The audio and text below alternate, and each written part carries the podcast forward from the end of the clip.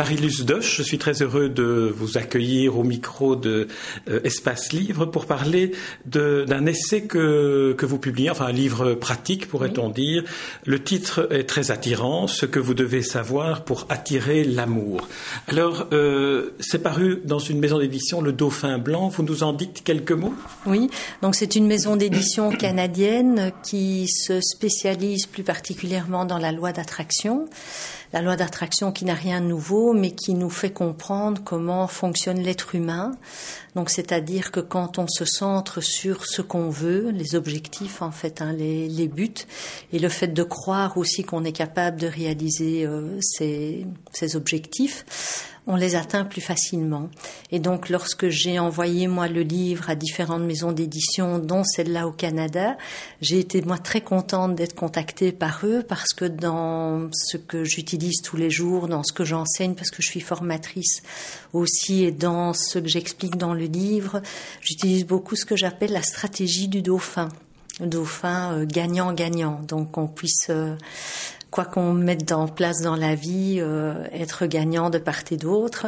Et donc je me suis dit tiens c'est un petit un petit signe le dauphin blanc qui correspond à à ce que j'aime. Donc il y a une forme de synchronicité, comme dirait Jung. Oui, je crois. J'y crois beaucoup, moi, la synchronicité. il n'y a pas de hasard. Alors définissez-la peut-être la synchronicité. C'est une manière que des hasards euh, se créent lorsqu'on lorsqu'on les souhaite d'une certaine manière. Mais moi, moi j'ai un petit peu la croyance que dans, dans la vie, il y a, il y a tout qu'on a tout à notre disposition qui est là, mais que très souvent on ne voit pas ce qui nous intéresse et que justement quand on connaît bien son objectif, quand on sait ce qu'on veut, à ce moment-là on repère plus facilement les choses. C'est un peu comme si euh, je décide d'acheter une voiture rouge et je l'achète et puis je vais me dire mais il y a plein de voitures rouges dans la rue alors qu'il y en avait déjà avant mais je ne les voyais pas. Donc je pense que c'est un peu ça la synchronicité. Alors sur euh, sur votre livre, peut-être on pourrait continuer ce qu'on a fait avec la synchronicité, c'est-à-dire essayer de définir un peu. Alors euh, euh, il y a trois éléments que j'aimerais que vous définissiez. C'est la loi d'attraction, vous en avez déjà parlé. Oui, oui. je pense que là c'est clair. vous parlez aussi de PNL humaniste. Alors PNL c'est la programmation neurolinguistique. en quoi y en a-t-il une qui serait humaniste et une autre qui ne le serait pas? Mais en fait, bon, la, la, la PNL de par la base, est humaniste, hein, puisqu'elle euh, elle considère l'individu dans son environnement. Donc, elle, est, elle part de la présupposition que n'importe quelle personne, à partir du moment où elle apprend à faire des choses, est capable. Elle a en elle, en fait, un potentiel euh, illimité. La PNL humaniste, c'est une, euh, une méthode donc, qui s'inspire très profondément de la PNL, mais à laquelle on a ajouté d'autres outils très complémentaires, comme les outils de la communication de Jacques Salomé, le fameux ruban relationnel, euh, comme aussi euh, une approche beaucoup plus dynamique à l'américaine d'Anthony Robbins, qui est le conditionnement neuroassociatif, c'est-à-dire que naturellement on va vers le plaisir pour s'éloigner de la douleur, et donc dans, cette technique euh, qu'on a créée Alain Lausier moi-même, donc avec qui j'anime des formations, on, on enseigne beaucoup aux gens de changer dans le plaisir. Donc ça, c'est une dimension, je dirais, euh, supplémentaire. Et alors un côté aussi très très pratique et très accessible à tout le monde. La programmation neurolinguistique a tendance à utiliser un jargon quand même très euh, PNListe et pas du tout facile à comprendre. Et donc le but, c'était aussi de, de, de transformer le vocabulaire pour que ce soit un petit peu la PNL avec les mots de tous les jours. Alors le troisième élément euh, que j'aimerais que vous évoquiez, c'est euh, la neuroscience, les neurosciences. En quoi est-ce qu'elles elles, entrent en, jeu dans ce, dans ce mécanisme? Mais c'est justement, je dirais qu'on a un, notre ordinateur central, hein, les neurones, donc euh, notre cerveau qui centralise tout ce qui se passe chez nous et dans notre vie. Et malheureusement, ce cerveau, on n'en connaît que 5 à 10% paraît-il, donc on l'utilise très mal, notre cerveau. Et les neurosciences nous permettent aujourd'hui de plus en plus de comprendre comment nous fonctionnons avec ce cerveau, mais aussi au niveau des émotions. Et elles mettent vraiment bien en évidence l'importance donc des émotions et des pensées et le lien entre les deux. Et euh, donc c'est pour ça que c'est une dimension que moi j'adore parce que euh, la psychologie c'est très bien mais ça reste assez impalpable, euh, tandis que les neurosciences elles nous permettent un peu de comprendre aussi de façon plus cartésienne cartésienne, on va dire, qui nous rassure, ce qui se passe aussi à l'intérieur de nous. Donc moi j'aime bien le mélange des trois en fait. Est-ce qu'on peut dire que euh, dans les neurosciences, cette nouvelle notion de neuroplasticité qu'on met en évidence parfois, qui consiste à ce que le, cerveau physiologiquement réagisse à des émotions et, puisse se reconstruire, est-ce que c'est quelque chose qui est quand même une avancée euh, assez extraordinaire dans, le, dans la connaissance des 85-90% qui manquent de ce que nous savons du cerveau? Bien sûr, bien sûr, bien sûr, c'est très important. Euh, je, je, pense notamment à un article qui était paru dans Sciences et Vie il y a à peu près deux ans qui expliquait très bien. Donc ils avaient fait des, les, scientifiques ont fait des études et se sont rendus compte que les, les enfants, par exemple, de personnes qui avaient des gros gros problèmes euh, de dépression, problèmes au travail ou de drogue ou que sais-je, euh, avaient en fait euh, carrément au niveau de l'ADN, l'ADN se transformait et vieillissait beaucoup plus vite. Mais en faisant de la méditation, en ayant des pensées positives, donc en agissant directement sur les émotions, on se rendait compte en fait que les chromosomes reprenaient leur forme euh, initiale. Donc c'est tout à fait euh, réversible dans les deux sens. Euh, d'où l'importance, je dirais, de, du genre de livre que j'écris. Moi, je crois énormément à ce besoin de, penser de façon plus positive. Mais penser positive, c'est pas se dire ça va aller, ça va aller, ne rien faire c'est avoir des pensées positives et des actions positives. Donc c'est associer les deux, en fait, pensée, émotion, action. Oui, alors c'est en cela que, que dans, dans, votre livre, on a aussi une dimension qui est une dimension, je disais, pratique, une dimension, il y a une dimension documentaire et en même temps une dimension, une dimension pratique dans, dans ce livre euh, qui, qui tourne autour de l'amour, ça figure dans le titre, mais mhm. euh, quel, type d'amour? Comment est-ce qu'on définirait l'amour? Oui, donc moi, mon objectif en écrivant le livre, c'était pas uniquement l'amour euh, dans un couple ou dans une relation amoureuse, mais c'est l'amour, euh, mettre de l'amour dans toute sa vie, donc l'amour de son travail, l'amour d'un hobby, l'amour d'une personne, de ses enfants, donc c'est c'est l'amour conditionnel aussi inconditionnel, pardon, l'amour inconditionnel, donc l'amour plus universel c'est de prendre conscience que quand on fait des choses qu'on aime, euh, mais à ce moment-là, notre vie prend une dimension euh, exponentielle. Moi, il y a une vingtaine d'années, j'ai vécu des grosses, grosses difficultés dans ma vie, et puis un jour, je me suis dit, mais on n'est quand même pas venu au monde toujours pour souffrir, pour avoir des problèmes, pour être mal. Et donc, j'ai, je me suis donné un peu une mission de vie. Pour moi, c'est vraiment une mission de vie, c'est-à-dire de, de chaque jour me dire, j'ai envie de mettre de l'amour dans ce que je fais. J'ai plus envie de faire des choses que je n'aime pas, de rencontrer des personnes avec qui ça se passe mal. Et en fait, ma vie a vraiment commencé à changer euh, complètement. Et, euh, et dernièrement, euh, j'entendais une interview de Carlos Santana qui en avait demandé, mais comment fait vous euh, pour être euh, au top comme ça depuis autant d'années il répondait, chaque jour, le matin, je me pose la question comment faire de cette journée la plus belle journée de ma vie? Et je trouvais ça magnifique, quoi. Est-ce qu'on peut dire qu'on rejoint aussi un peu ce, paradoxe que les philosophes de l'Antiquité avaient, développé, qui est que si on est heureux soi-même, on irradie du bonheur et ce n'est pas une attitude euh, égoïste ou égocentrique? Ben oui, euh, c'est ce que j'appelle l'amour universel. Hein. Bouddha disait déjà, ben, euh, tout le monde est né pour aller vers le plaisir et s'éloigner de la douleur, et tout le monde est né, c'est en ça que je trouve que c'est très humaniste, avec le droit au bonheur. Euh, et il disait très bien, euh, soyons attentifs à nos pensées parce que par nos pensées, nous bâtissons notre monde. Donc effectivement, euh, c'est pas du tout égoïste. Le fait d'être positif et de chercher toujours à, à évoluer vers un vers un mieux va nous permettre d'être un peu un modèle à certains moments, ou peut-être aussi de, simplement être un miroir pour l'autre. Hein, moi, je donne toujours à mes élèves un peu cette image. Vous allez au supermarché, vous faites la tête et vous allez rencontrer beaucoup de personnes qui vont vous faire la tête. Vous souriez, vous allez rencontrer pas mal de personnes qui vont sourire. Donc c'est communicatif en fait. Hein.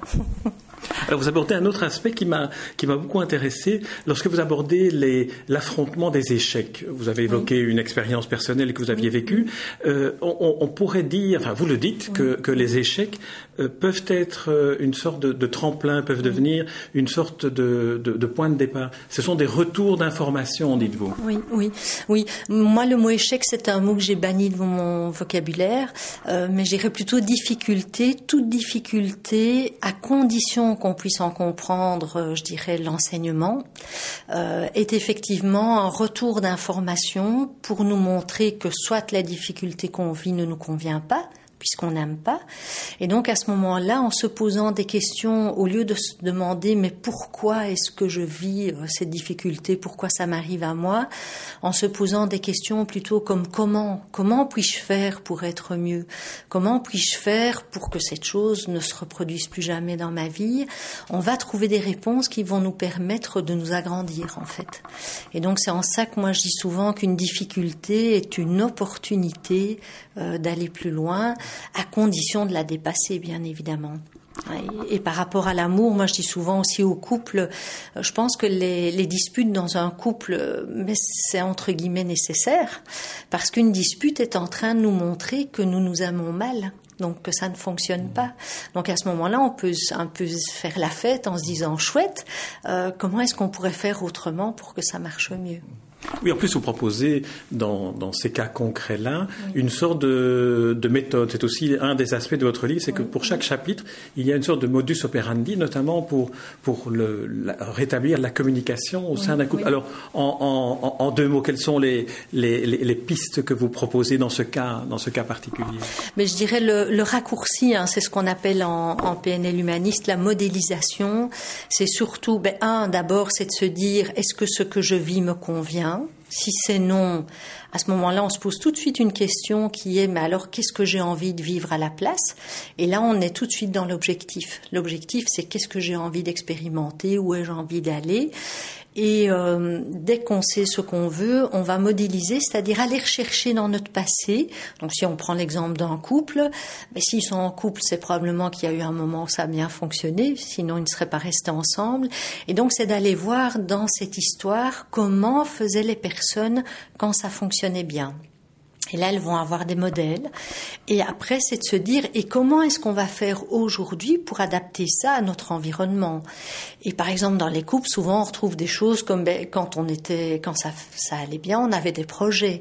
Ou bien quand ça allait bien, on avait des moments rien qu'à nous deux.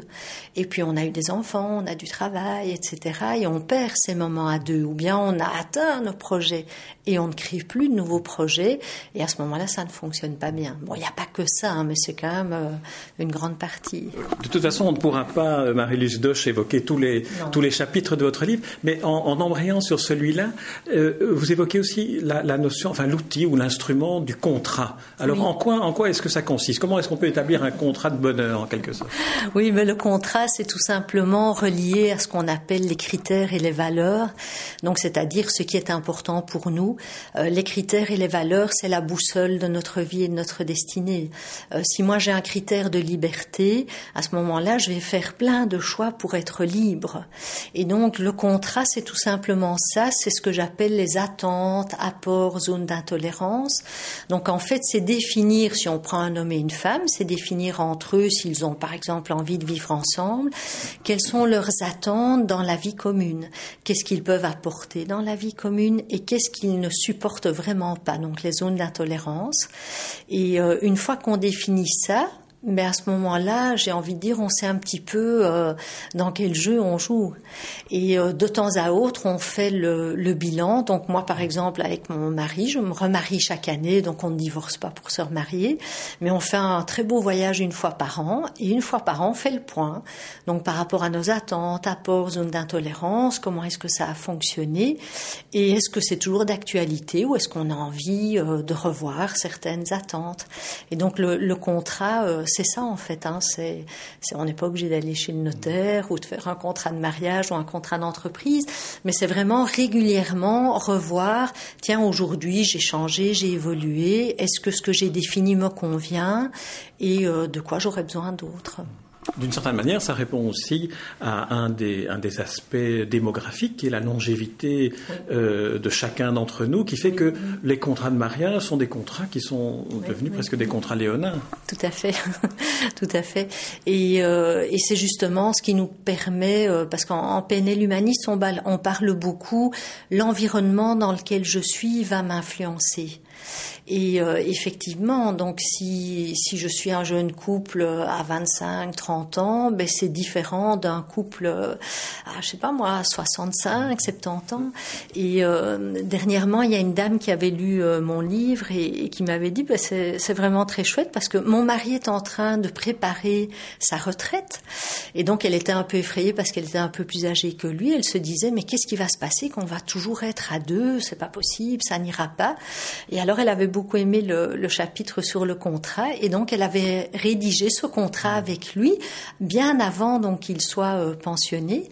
Et après, euh, elle m'a envoyé un petit mail en me disant c'est génial, on a évité beaucoup de disputes euh, de couples de futurs pensionnés parce que on avait défini dès le début, ça se passera comme ça, comme ça, comme ça. Et c'est vraiment cette idée là aussi de de toujours rester dans le bien-être.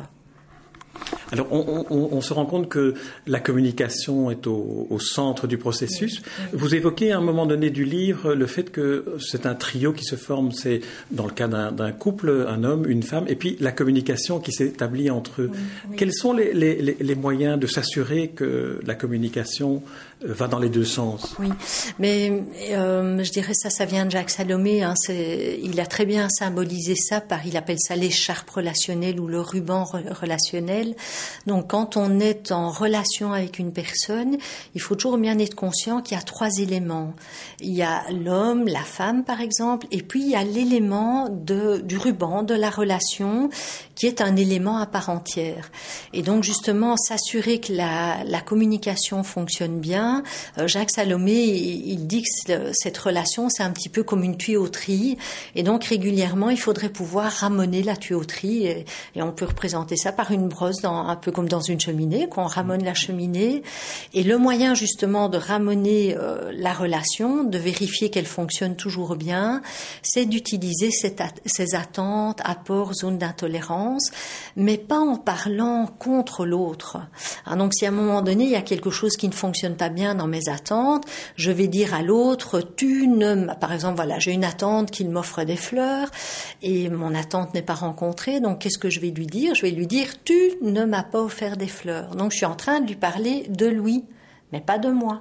Or, en fait, ce qui se passe, c'est que moi, je suis triste ou déçue de ne pas avoir reçu mon bouquet de fleurs, c'est-à-dire ma manifestation d'amour. Et donc s'assurer que la communication fonctionne toujours bien, c'est surtout beaucoup parler au jeu, c'est-à-dire parler de soi, de ce qui se passe chez soi en fait, donc de ses émotions, de ses sentiments, de la façon dont on voit les choses, et s'assurer que ce qu'on va communiquer à l'autre, il l'a bien compris. Parce que ce qui est important, c'est pas ce que je suis en train de vous dire, mais c'est ce que vous allez vous comprendre dans ce que je dis. Et vous savez, il faut parler au jeu.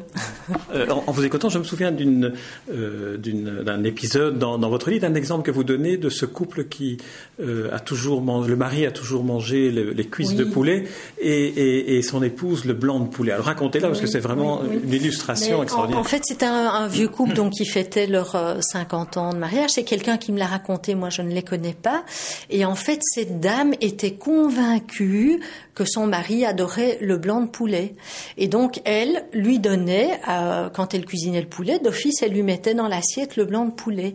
Et au moment donc de l'anniversaire de mariage, le mari a dit à quel point il était vraiment heureux d'être toujours avec elle, mais qu'il y avait juste une chose dont il était triste, et, la dame était un peu paniquée, mais qu'est-ce qu'il allait dire? Et puis c'était que voilà, euh, quelque part entre guillemets, il s'était sacrifié à manger le blanc de poulet, alors euh, qu'il préférait par exemple la cuisse du poulet. Et la dame s'est mise à pleurer en disant mais qu'elle croyait sincèrement que c'est ce qu'il aimait. Et euh, ça, c'est quelque chose de très souvent qui arrive dans la communication. Euh, moi, parfois, il y a des gens qui me disent, euh, je vais quand même pas lui dire que j'adore qu'il m'offre des fleurs. Il doit le savoir. Et moi, je dis toujours à la personne, mais c'est pas mis, vous savez, sur votre front, j'adore les fleurs.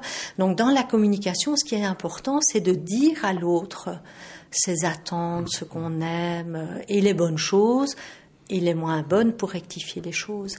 Et ça, souvent, les gens l'oublient. Marie-Lise ma, dernière question, parce qu'on ne peut pas aller au, bout De, chacun, de chacun des, chapitres. Euh, vous, introduisez euh, au début de votre livre une recommandation qui est de le lire une première fois, et puis de prendre une sorte de, cahier, de journal personnel. En quoi est-ce que l'écriture de soi est quelque chose qui peut aider dans l'ensemble du processus? Mais bon, tout d'abord parce que je pense que l'écriture, euh, les mots partent, hein, tandis que les écrits restent, et qu'en plus le, le fait d'écrire, euh, surtout dans le conseil que je donne aux lecteurs, c'est de pouvoir régulièrement relire ce qu'on a écrit et en relisant ce qu'on a écrit, on est très souvent surpris qu'on a beaucoup plus de potentiel en nous que ce qu'on imaginait. Parce qu'il y a beaucoup d'exercices où moi je vais amener les gens à écrire des choses positives sur eux, à partir à la découverte de qui ils sont, et euh, de, de temps à autre de relire toutes les pages de leur euh, cahier ou journal de réussite. Et ils vont se rendre compte très rapidement, soit qu'il y a un leitmotiv qui revient, donc ils vont peut-être découvrir justement euh, ce pourquoi ils sont là. Et aussi, ils vont relire très souvent des choses positives qu'ils vont écrire sur eux. Et quand on les additionne comme ça les unes aux autres, euh, ben, très souvent, les gens me disent, ben, j'oserais jamais le dire, mais après avoir relu tout ce que j'ai écrit sur moi, je me dis, je suis quand même quelqu'un de bien, ou je suis pas mal du tout. Et donc, c'est le but, c'est de renforcer la confiance en soi. Et, et moi, j'ai en plus la croyance que l'écriture, c'est une excellente psychothérapie. En, quoi Développer un peu au niveau de la psychothérapie? Mais je pense que hum, d'abord en écrivant, on se sent en confiance puisqu'on écrit soi avec soi. Et, euh, et en plus, le fait d'écrire, ça nous oblige à aller de plus en plus loin. Euh, moi, je me suis rendu compte, par exemple, quand j'ai écrit ce livre, qui est pourtant l'expertise d'un travail de 20 ans, je me suis rendu compte en l'écrivant que je devais encore aller plus loin dans l'explication des choses, euh, pour que l'autre, justement, puisse les comprendre. Et en allant plus loin, en, me rappelant de certains exemples, en me rappelant de moments de ma vie où j'avais vécu des choses, le fait de tout rassembler comme ça en, un petit espace qui est l'espace d'un caillou, d'un livre, euh, mais ça m'a permis euh, ben, de me rappeler euh, peut-être des choses que je pouvais encore développer dans ma vie et tout. Et c'est pour ça que je trouve que c'est c'est de la psychothérapie aussi. Hein. Marie-Lise Doche, je vous remercie pour cet entretien et puis pour euh, ce livre dont je rappelle le titre, Ce que vous devez savoir pour attirer l'amour, et c'est publié dans une maison d'édition euh, où le nom de la maison d'édition est une belle coïncidence, c'est le Dauphin blanc, euh, en, référence au dauphin que vous évoquez dans, votre livre. merci Marie-Lise Doche. Merci à vous aussi.